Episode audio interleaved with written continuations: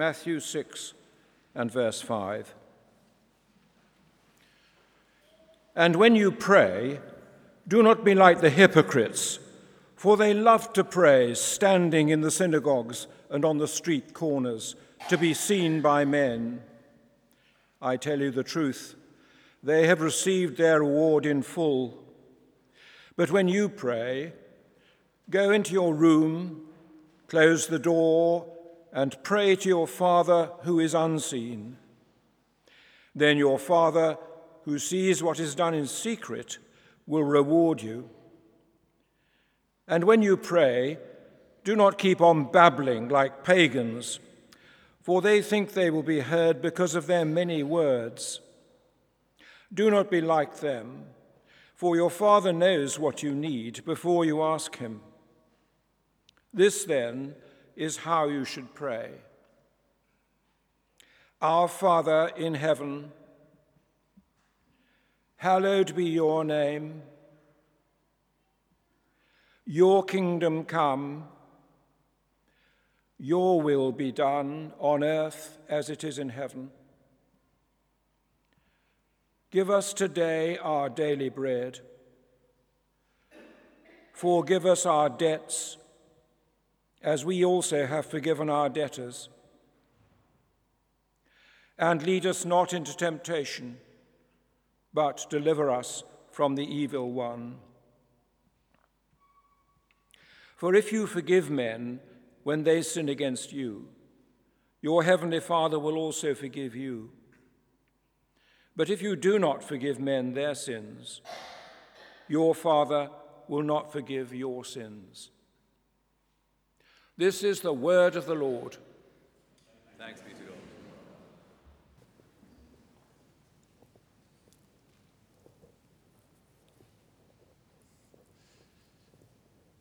How do we respond to uh, the tragedies that we have uh, witnessed recently, Manchester, London, uh, the tragedies that we witness regularly from further afield, further uh, around our world, with shock, uh, with grief, sympathy for those who were perhaps directly caught up in these tragedies, for those who've uh, lost a loved one. Uh, perhaps a sense of anger that we live in such a world where there are these uh, moments of senseless inhumanity, hatred. And how do we respond as Christians? As those of us this morning, those of us who would say that uh, we, we love and follow the Lord Jesus Christ, how, how should we respond? And I guess, uh, well, all of the above. But also with the psalmist, do we not cry, How long, O Lord? How long, O Lord? How long before you establish your kingdom? When Jesus encourages his uh, followers to pray this prayer, and in particular, we're looking at these words, Your kingdom come, this is a plea, is it not, for God to come and sort out the mess and the messiness of our world. It is a prayer that asks God to establish his good rule, his way of life, that his rule, his way of life would be increasingly embraced, increasingly experienced and increasingly expressed. It's a prayer that reminds us of two truths, well, at least two truths. First, there is no hung parliament in heaven. Uh, Jesus was raised to rule. Uh, he is king. The world is in his hands. He is bringing his kingdom. But second, while Jesus' kingdom is unequaled, and while it is unstoppable, it is not yet unopposed. So when Jesus directs his followers to pray, Your kingdom come, he's alerting us to the fact that we live in a world in which God's kingdom is not yet fully come, not yet fully established, either in us as his followers or in the world around us. We know, don't we, that there are forces of darkness that oppose God's kingdom of light forces of hate that oppose God's kingdom of love, conflict that opposes God's kingdom of peace, despair that opposes God's kingdom of hope, lies that oppose God's kingdom of truth, sin that opposes God's kingdom of righteousness, and so on. And when we pray, Your kingdom come, we are pleading with the Lord to establish His kingdom, to grow His kingdom of light in a way that increasingly displaces darkness, of love in a way that compl- uh, increasingly displaces hate, of peace in a way that increasingly displaces dis- uh, conflict, of hope in a way that increasingly displaces uh, despair, of truth that increasingly displaces lies, of righteousness that increasingly displaces sin. And there are two things in particular I want to say about this prayer this morning. The first is that this is a prayer of confidence. And the second is that this is a prayer of commitment. So here's the first this is a prayer of confidence. Uh, last week, I think it was, or certainly recently, there was a concert held in um, Manchester by the artist at whose uh, con- original concert the, the, the, bomb in Manchester took place. And she uh, organized a concert um, in response to it. Uh, in Manchester and invited lots of world famous artists to come. And it was a wonderful uh, concert. I watched uh, a fair bit of it. Uh, and it was very moving. And there was this constant refrain that many of the artists picked up as they came onto stage. Uh, many expressions like, um, we must hold on to love, and love will win the day, and uh, love will conquer, and love is stronger than hate, and, and, and that sort of thing. Uh, all of which was uh, wonderful and was good and was heartwarming. It is a sentiment that cuts with the grain of God's kingdom. That is, if you like, an expression of the image of God that we bear, all of us. But I couldn't help but think, as I reflected on that concert, as I was reflecting on this passage, I wonder how many in the audience at that concert, I wonder how many of the artists on stage will have cause to reflect in the months and years to come and ask the question how do we know? How do I know that love can conquer evil? How, how do I know that love is stronger? What, what love? Whose love? How do I know that actually a different world is possible, that a different world could be built? Is this just wishful thinking? If we say it enough times that love is stronger than evil, that must make it true. The good news of Christianity part of the good news of Christianity is that we can know that love can conquer, that love is stronger. We can have this hope precisely because there is a love that has conquered. There is a love that is rolling back the forces of evil and darkness and lies and injustice. And it is a love that has taken flesh and dwelt among us 2,000 years ago in the person of the Lord Jesus Christ. So we can have this hope truly that there is a love that is stronger. Indeed, we can actively participate in this uh, kingdom of love becoming a reality insofar as we look at Jesus where this love is made known and we embrace him. And he empowers us to become a part of his kingdom, to embrace it, to experience it, to express it. You see, Jesus came as a king, and he came to bring in a new kingdom. And the way he did it was he, he, he, came to bring in a new kind of world by making possible a new kind of living. Do you remember Jesus' um, opening words when he began his public ministry back in Mark uh, chapter 1? You can read this, verse 15. He said this The time has come, he said, the kingdom of God is at hand or has come near. Repent, turn around, and believe the good news. In other words, the kingdom of God has come near because I have come near. And wherever Jesus goes, we see what God's rule, what God's way of life looks like. And what we see is beautiful. We see a love that does turn lives upside down. We hear a truth that opens eyes. We see a grace that softens heart.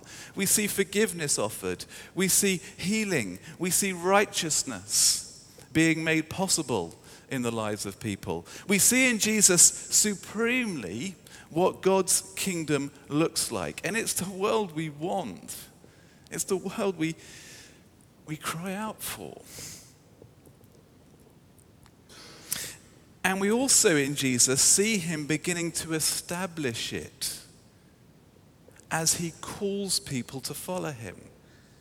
As people turn around, as he forgives them, as he uh, sends his spirit at Pentecost on people so, such that they can begin to embrace and experience God's forgiveness and God's new way of life and have the power to live that new way of life and express the life of God's kingdom. You see, in Jesus' death, we see that God's love is powerful enough to conquer sin. In his resurrection, we see that God's love is powerful enough to conquer death. In his ascension, we see that God's love is powerful enough to enthrone Jesus as king over all that opposes him. And at Pentecost, we see that God's powerful, life transforming love is available to any and to all. It can fill our hearts, it can make us a part of this wonderful kingdom. So, the first thing I say is, I want to say, this is a prayer of confidence. This is not wishful thinking when we pray this prayer, it's grounded on historical reality and a future hope. One day Jesus will return. His resurrection guarantees that, and he will fully and finally establish this wonderful kingdom. And so we pray this with a confident hope that God is working his kingdom out now and enlarging it, and one day he will return and fully and finally establish it. It's a prayer of confidence. But also, it is a prayer of commitment. See, Jesus built God's kingdom, didn't he, by calling people to repent and believe, by filling them with his spirit that they might begin to experience new kingdom life and live new kingdom life. And friends, that is still the way he is building his kingdom today. And that means that when we pray, Your kingdom come, this is not a passive prayer. When we pray it, we are committing ourselves to participate in God's program of kingdom growth. Kingdom growth in two ways first in us, and secondly through us. So, first in us. You know, friends, before this is a prayer for God to transform others, this is a prayer for God to continue to transform us, isn't it? In fact, as we'll see, those two things, God's transformation of us and our ability to, uh, to hold God's kingdom out to others, are, are, are related. But we don't need to look at the TV and the world outside to know that God's kingdom has not yet fully come. A cursory look at our own hearts and our own lives, uh, and we see that God's kingdom has broken in. We have God's forgiveness, we have His Spirit. We're beginning to express God's ways and God's will, but we know it's a battle, and we know sometimes we don't. And this is a prayer for God to continually grow his kingdom in us. It's a plea for God to continually be transforming me. I read this recently in an article about um, our words, the words that we speak and what they sort of say about us and what's going on in our hearts. And I found it very helpful, particularly in the light of this prayer. Let me read it to you. The, uh, the person said this If I sat with you and I listened to a recording of the last month of your words, Whose kingdom, what kingdom, would I conclude that those words are spoken to serve? Would it be the kingdom of self, with its self focused demandingness, expectancy, and entitlement? Would I hear a person who is quick to criticize, quick to judge, quick to slam, quick to condemn, because people are always violating the laws of your kingdom? Is the greatest moral offense in your life an offense that someone makes against the laws of your kingdom? And when that happens, do you use words as a punishment or a weapon? Or would I hear you using words of love, honesty, and encouragement and service because your heart is taken up with the big sky purposes of the kingdom of God? And that's a real challenge to me as I thought about the way that I speak. Whose kingdom am I expressing? The kingdom of self or the kingdom of God? And what is true here of words can be applied to all sorts of ways, uh, all sorts of areas of life. When I pray, Your kingdom come, I'm asking God to give me the power to increasingly submit to His will and His way of life for me. I'm saying, Father, help me to be increasingly taken up and guided by and shaped by and motivated by the priorities and the values and the life of your kingdom. And put this kingdom of self that still clings to me to death. Make me more like Jesus, is essentially what I'm praying. Make me a person of light and grace and truth and love and forgiveness and service and all the rest. And friends, do you see it? As, as we increasingly embrace and express God's kingdom way of life, not only do we mature as God's people as we become more like Jesus, but we increasingly model God's kingdom to a watching world. And that creates opportunities for us to enlarge it. Your kingdom come in us, and your kingdom come through us. You see, how is God advancing his kingdom?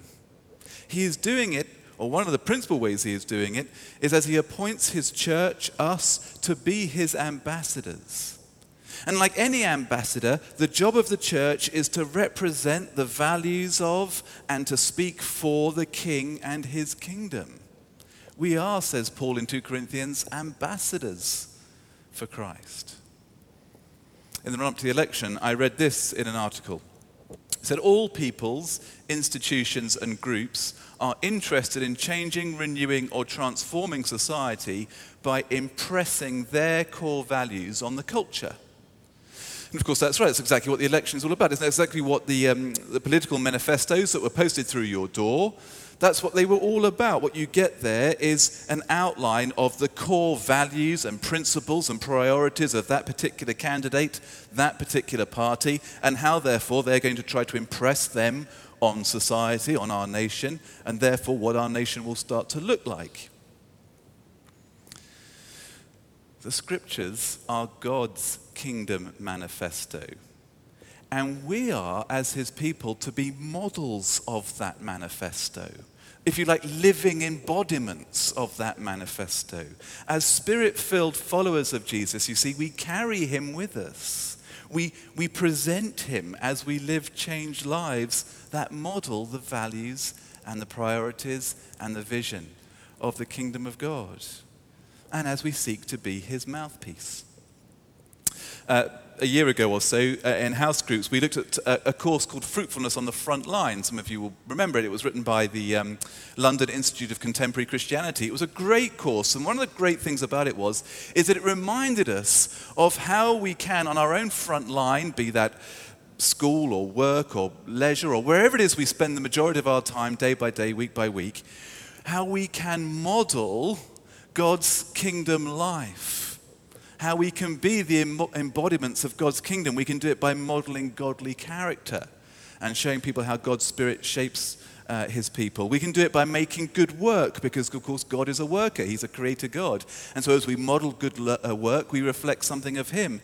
We can do it by ministering grace and love. We can do it by seeking to mold culture and standing up for uh, justice in the place of injustice. We can be mouthpieces for truth. There are 101 ways that we can, as we are shaped by Jesus, express the values and the priorities and the vision of his kingdom. And as we do that, you see, we give the world a glimpse of what God's kingdom looks like and what God's kingdom that he's building looks like, and the kingdom that he is one day going to return and fully establish, what that looks like. We show how all of life, our business life, our family life, our leisure life, uh, how we do our art, how we do our culture, how we do uh, whatever it is that we do, how that can be healed and transformed and rewoven by the Lord Jesus Christ. We offer a glimpse of the kingdom like a movie trailer offers a glimpse of the forthcoming movie. And as we do that, so we'll find opportunities arise to speak about the Lord Jesus. Opportunities will arise to speak about why we do what we do, why we live like we live, why we think like we think, why we speak like we speak, why we love like we love, why we serve like we serve, and so on. Opportunities to speak of the Lord Jesus and the difference he's making in our lives and how he's establishing his kingdom. The time has come, Jesus said. The kingdom of God has come near. Repent and believe the good news. That is still Jesus' message, and now he speaks it through us, his ambassadors. And it is a message of hope to our world, isn't it? It is good news. His kingdom of light and life and truth and justice and hope and all those things, it is near. It is there, available in the Lord Jesus Christ. He is working it out through his people. This is not wishful thinking. This is not pie in the sky. It's been modeled and made available by Jesus. And to embrace it and to experience it and to play our part in expressing it and enlarging it in our world, we just need to admit that we are part of the brokenness of our world. That ultimately the solution uh, for our world does not come from within, but from without, from the Lord God. And so, to use the words of Jesus, to repent, to turn around, to embrace the Lord Jesus and the forgiveness and the new way of life and the power to live that new way of life. To lay down the kingdom of self and surrender to the kingdom of God, his good will and his good ways.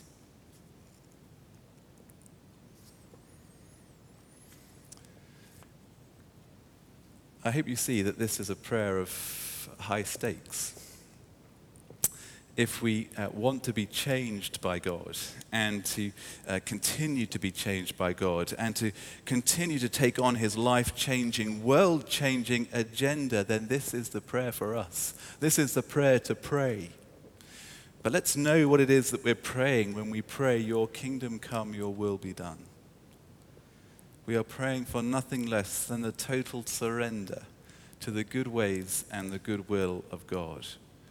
Praying for us to increasingly put the kingdom of self to death that we might live for the kingdom of God.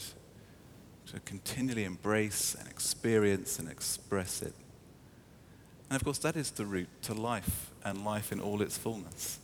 As we lay down our lives in service to God, so God is pleased to give us life and life in all its fullness. So, friends, let us close by praying these words. Let me pray them for us, and you echo them in your heart if this is a prayer for you. So, Heavenly Father, as uh, your people gathered this morning, we pray this Your kingdom come. In us, through us your will be done on earth as it is in heaven. Amen.